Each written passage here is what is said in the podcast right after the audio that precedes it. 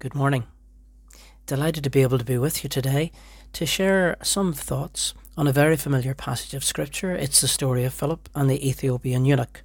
It's maybe one we first heard when we were a small child going through Sunday school or primary school, and maybe from time to time we've read it to grandchildren or children. But I want to throw a few observations on it, um, particularly as we think about the what Believer's going to be doing in the coming years. So let's give a wee bit of the background first. The church had begun to grow. If you remember, Jesus had died, he'd risen, he'd sent his Spirit, and he put a challenge out to the disciples to go into all the world and preach the gospel and make disciples of every nation. You may remember he also said to them, You begin in Jerusalem, you then move to Judea and Samaria, and eventually to the ends of the earth. So, in terms of a little bit of history, the church had been established at Pentecost. And we read in Acts 1 and 2 that shortly after that, there were countless numbers of people became Christians and some of them stayed in Jerusalem, some of them went further afield and they established small house churches. Meetings were taking place there and they met together, they had communion together, they shared together, and they also evangelized together. And two people were emerging in those early chapters of Acts, Peter and John. By the time we get to Acts 3 and 4, we come upon a, a, quite a difficult story to understand. The Christian faith was obviously in danger of being misunderstood. And there's a couple, Ananias and Sapphira, who perhaps for the right reasons wanted to follow faith, but suddenly got entangled with money and confused money and power with faith. And you probably remember that they fell dead. And this was a big challenge not only to the people of the church to remain pure, but also to outsiders of the power of God. The church, in growing, began to realise that it needed to develop a ministry on practical issues, and so you can see in Act 6 they established a system of deacons, people who waited on tables but also visited um, widows and orphans.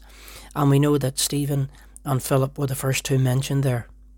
Stephen was the first Christian martyr, and in Act 7, just before we enter Acts 8, Stephen was stoned, and you may remember that lovely picture of Jesus standing, looking down to welcome him up. That was about 33 AD.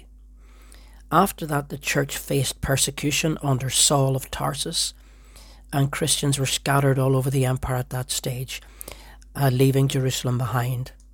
And so, as we open the chapter of Acts 8, we realize that those Christians who were scattered didn't just go into hiding, but they actually evangelized where they were. They found this to be their new Jerusalem.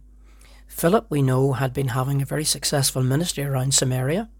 You may remember the story of a magician, Simon, who saw what um, Philip was doing and he wanted some of it, misunderstood the Christian gospel. Philip then explained what faith was really all about, and Simon burnt all his magic equipment and stuff and became a follower of Jesus. Who is Philip? Sometimes people confuse him with Philip the Apostle, but it's actually not the case. This was Philip the deacon. We know very little about him. We know he was a Greek speaking Jew. We're told he was full of the Spirit and wisdom. He was one of the seven deacons. He went to help with the food distribution program, we're told. But interestingly enough, towards the end of the book of Acts, he's the first Christian to be given the title evangelist. Now, this is a strange thing because Philip was having an extremely fruitful ministry. People were coming forward, they were becoming members of the way. And if you think of it in terms of success, Philip couldn't have been writing a better CV. But all of a sudden, in the middle of all of this, he's interrupted by an angel. Now, that's a bit strange. But in the middle of all of this, he doesn't question the angel, and the angel says, I want you to go, Philip, despite the ministry you're having, I want you to go off and prepare for a long journey and that journey means you're going to take a road into the desert. So Philip was being challenged to move from this time of plenty into a time of wilderness. Now, I don't know about you, but what Philip does was amazing. He doesn't challenge, he doesn't question, he simply goes home, he packs his cases, and he follows God's command without any question. And he prepared for a journey. And on that journey, just at the very beginning of it, as he was leaving Jerusalem for Gaza, he has what I guess, looking at from the outside, would be seen as a chance encounter. Now, look, things couldn't be any stranger. He's walking on a desert road. It's at high noon when people shouldn't be out. And who does he run into? A black, high ranking official of an African queen who has just been up to Jerusalem to celebrate Pentecost and who is coming back in a chariot reading the book of Isaiah. Now, you could not write this into a novel. So far from being a chance encounter, God had a reason for sending Philip into the wilderness. Now, we know very little about this Ethiopian. We know that he wasn't a Gentile because later on we're told Cornelius was the first Gentile to be baptized into the faith. It's highly unlikely he was a Jew because he was a eunuch and eunuchs were banned from being Jews. He probably wasn't even a proselyte. That's someone who came from outside Judaism and entered Judaism because, again, there was a ban on this. So the best guess is he was a man of faith, somewhere between a Gentile and a Jew, but he was seeking faith, and that's probably the reason he'd been up to Jerusalem and probably the reason he was reading Isaiah 53. Now, we've continued to think of this as a man from Ethiopia, but it's interesting that the Greek word for Ethiopia comes from two words. One means I burn, and the other means face. So, in other words, this man had a black face, and I know it's politically incorrect, but the Greek word for that was a man who had burnt his face. We use the word to mean Ethiopia, but it was a general term used of those who came from Africa, and probably wasn't modern day Ethiopia, but more likely to be Sudan. Nonetheless, it was 2,000 kilometres away. So this man had come 2,000 kilometres to worship in Jerusalem. Now, the second supernatural prompt. We're told that the Spirit tells Philip to come up alongside the chariot, and the Greek word is stick to it like glue. There's a lovely picture that someone painted once about Philip jumping onto the running board and sticking literally like glue to the side of the chariot. Now, this wasn't a specific command. First of all, Philip had been told to go into the wilderness. He didn't know what was going to happen. He then has this encounter, and then the Spirit of God says, I want you to draw alongside the chariot. He obeys again, without question.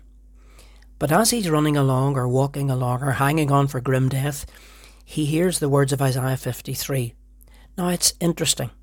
He doesn't force himself on the eunuch, he doesn't presuppose anything, and in fact, he waits until he's invited into the chariot and he comes in and sits alongside this high ranking official.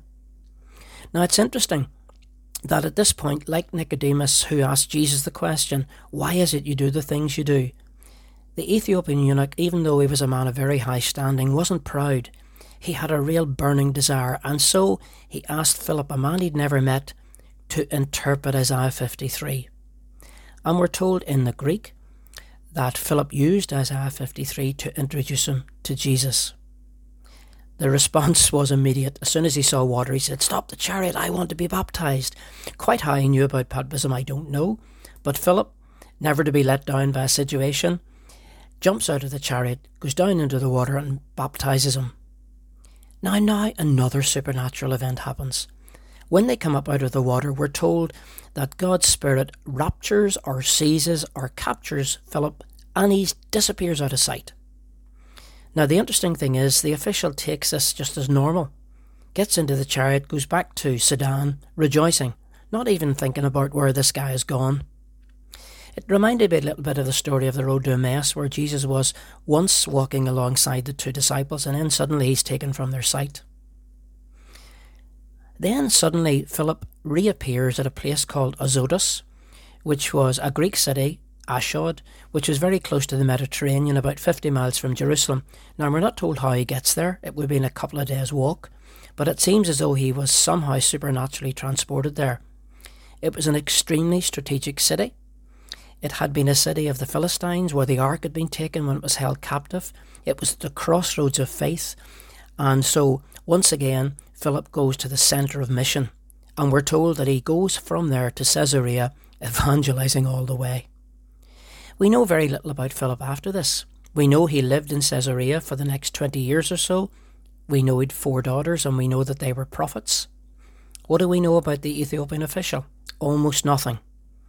In the Ethiopian Coptic Church, we're told that he had a name, Bakos, and we're told in the old traditions that he started the first ever Ethiopian or Coptic church. We don't know if that's true or not. I would love to think it was. Now, this is a very familiar story, and I probably so far haven't said anything new to you, but let me just make a series of observations. I think what this says to me is that God still uses people to achieve his purposes. God could do things himself miraculously, but he chooses to use us, you and me. Now, much as we would like it to be so, the call we get to go, the challenge we get to do something, isn't always clear and isn't always specific. And sometimes, like with Philip, it comes in bits and starts.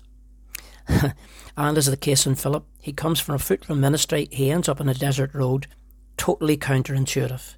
You might have thought that after all I've done for you, and this is what you give me? I think it also tells me that today God still uses angelos, messengers. Now, the Greek word that we translate into angels, we tend to think of these lovely white creatures with wings, but actually, there are lots of references in the Old and New Testament where the word angel is used to refer to a human agent. So today, you and I may well be meet angels and those may be people who bring us messages from God. So I think we always should be on the lookout for people who come to us with words of knowledge or discernment, or maybe asking us the question, Have you ever thought about? But maybe we can also be called to be angels for other people. You know, we love to be trained, we love to do things in rigour, we love to have the analysis and the forensics, but sometimes spontaneity is what God's looking for. He just tells Philip, I want you to go on a long journey. Then he says, Go over and stick like glue to the chariot. Then he says, Open the gospel when we're reading Isaiah 53. And like Philip, sometimes we don't see the results of our ministry. It could be we've spent 20 or 30 years faithfully working for God and we haven't seen anything that we perceive to be results for that. Philip didn't know what was going to happen. He didn't know that as a result of that encounter, that Ethiopian official went back to where he lived and possibly set up a church, and the gospel was spread to the ends of the earth. Philip didn't even need to know that. He just wanted to remain obedient. This passage also tells me that God's a disruptor. He disrupted the life of the Ethiopian. He certainly disrupted Philip's life. And previous to that, he disrupted the life of the church when they were scattered from Jerusalem. And I don't think God changes how he does things. So I would say if you're following him, if you're a member of the way, if you're a Christian, expect to be disrupted. So expect the unexpected from God. The final thing for me was this was a black man. He was a eunuch, and within the Jewish tradition, he couldn't have become a Jew. And as a black person, he was probably also banned from going to the synagogue. And yet, here, Philip, opened the doors to him. Now, this should be a challenge to us today to show that as a church we're inclusive, that regardless of a person's colour, or sexual or social status, or their background, the door is open, the welcome is warm, and God's love extends to those people. So, finally, it isn't always the big mega events, it isn't always the super evangelism, but these words of Tom Sine ring in my ears. Jesus led us into an astonishing secret. God has chosen to change the world through the lowly, the unassuming, and the imperceptible. That's always been God's strategy, changing the world through the conspiracy of the insignificant. It is still God's policy to work through the embarrassingly insignificant to change the world and create His future. Are you up to being disrupted? Good morning.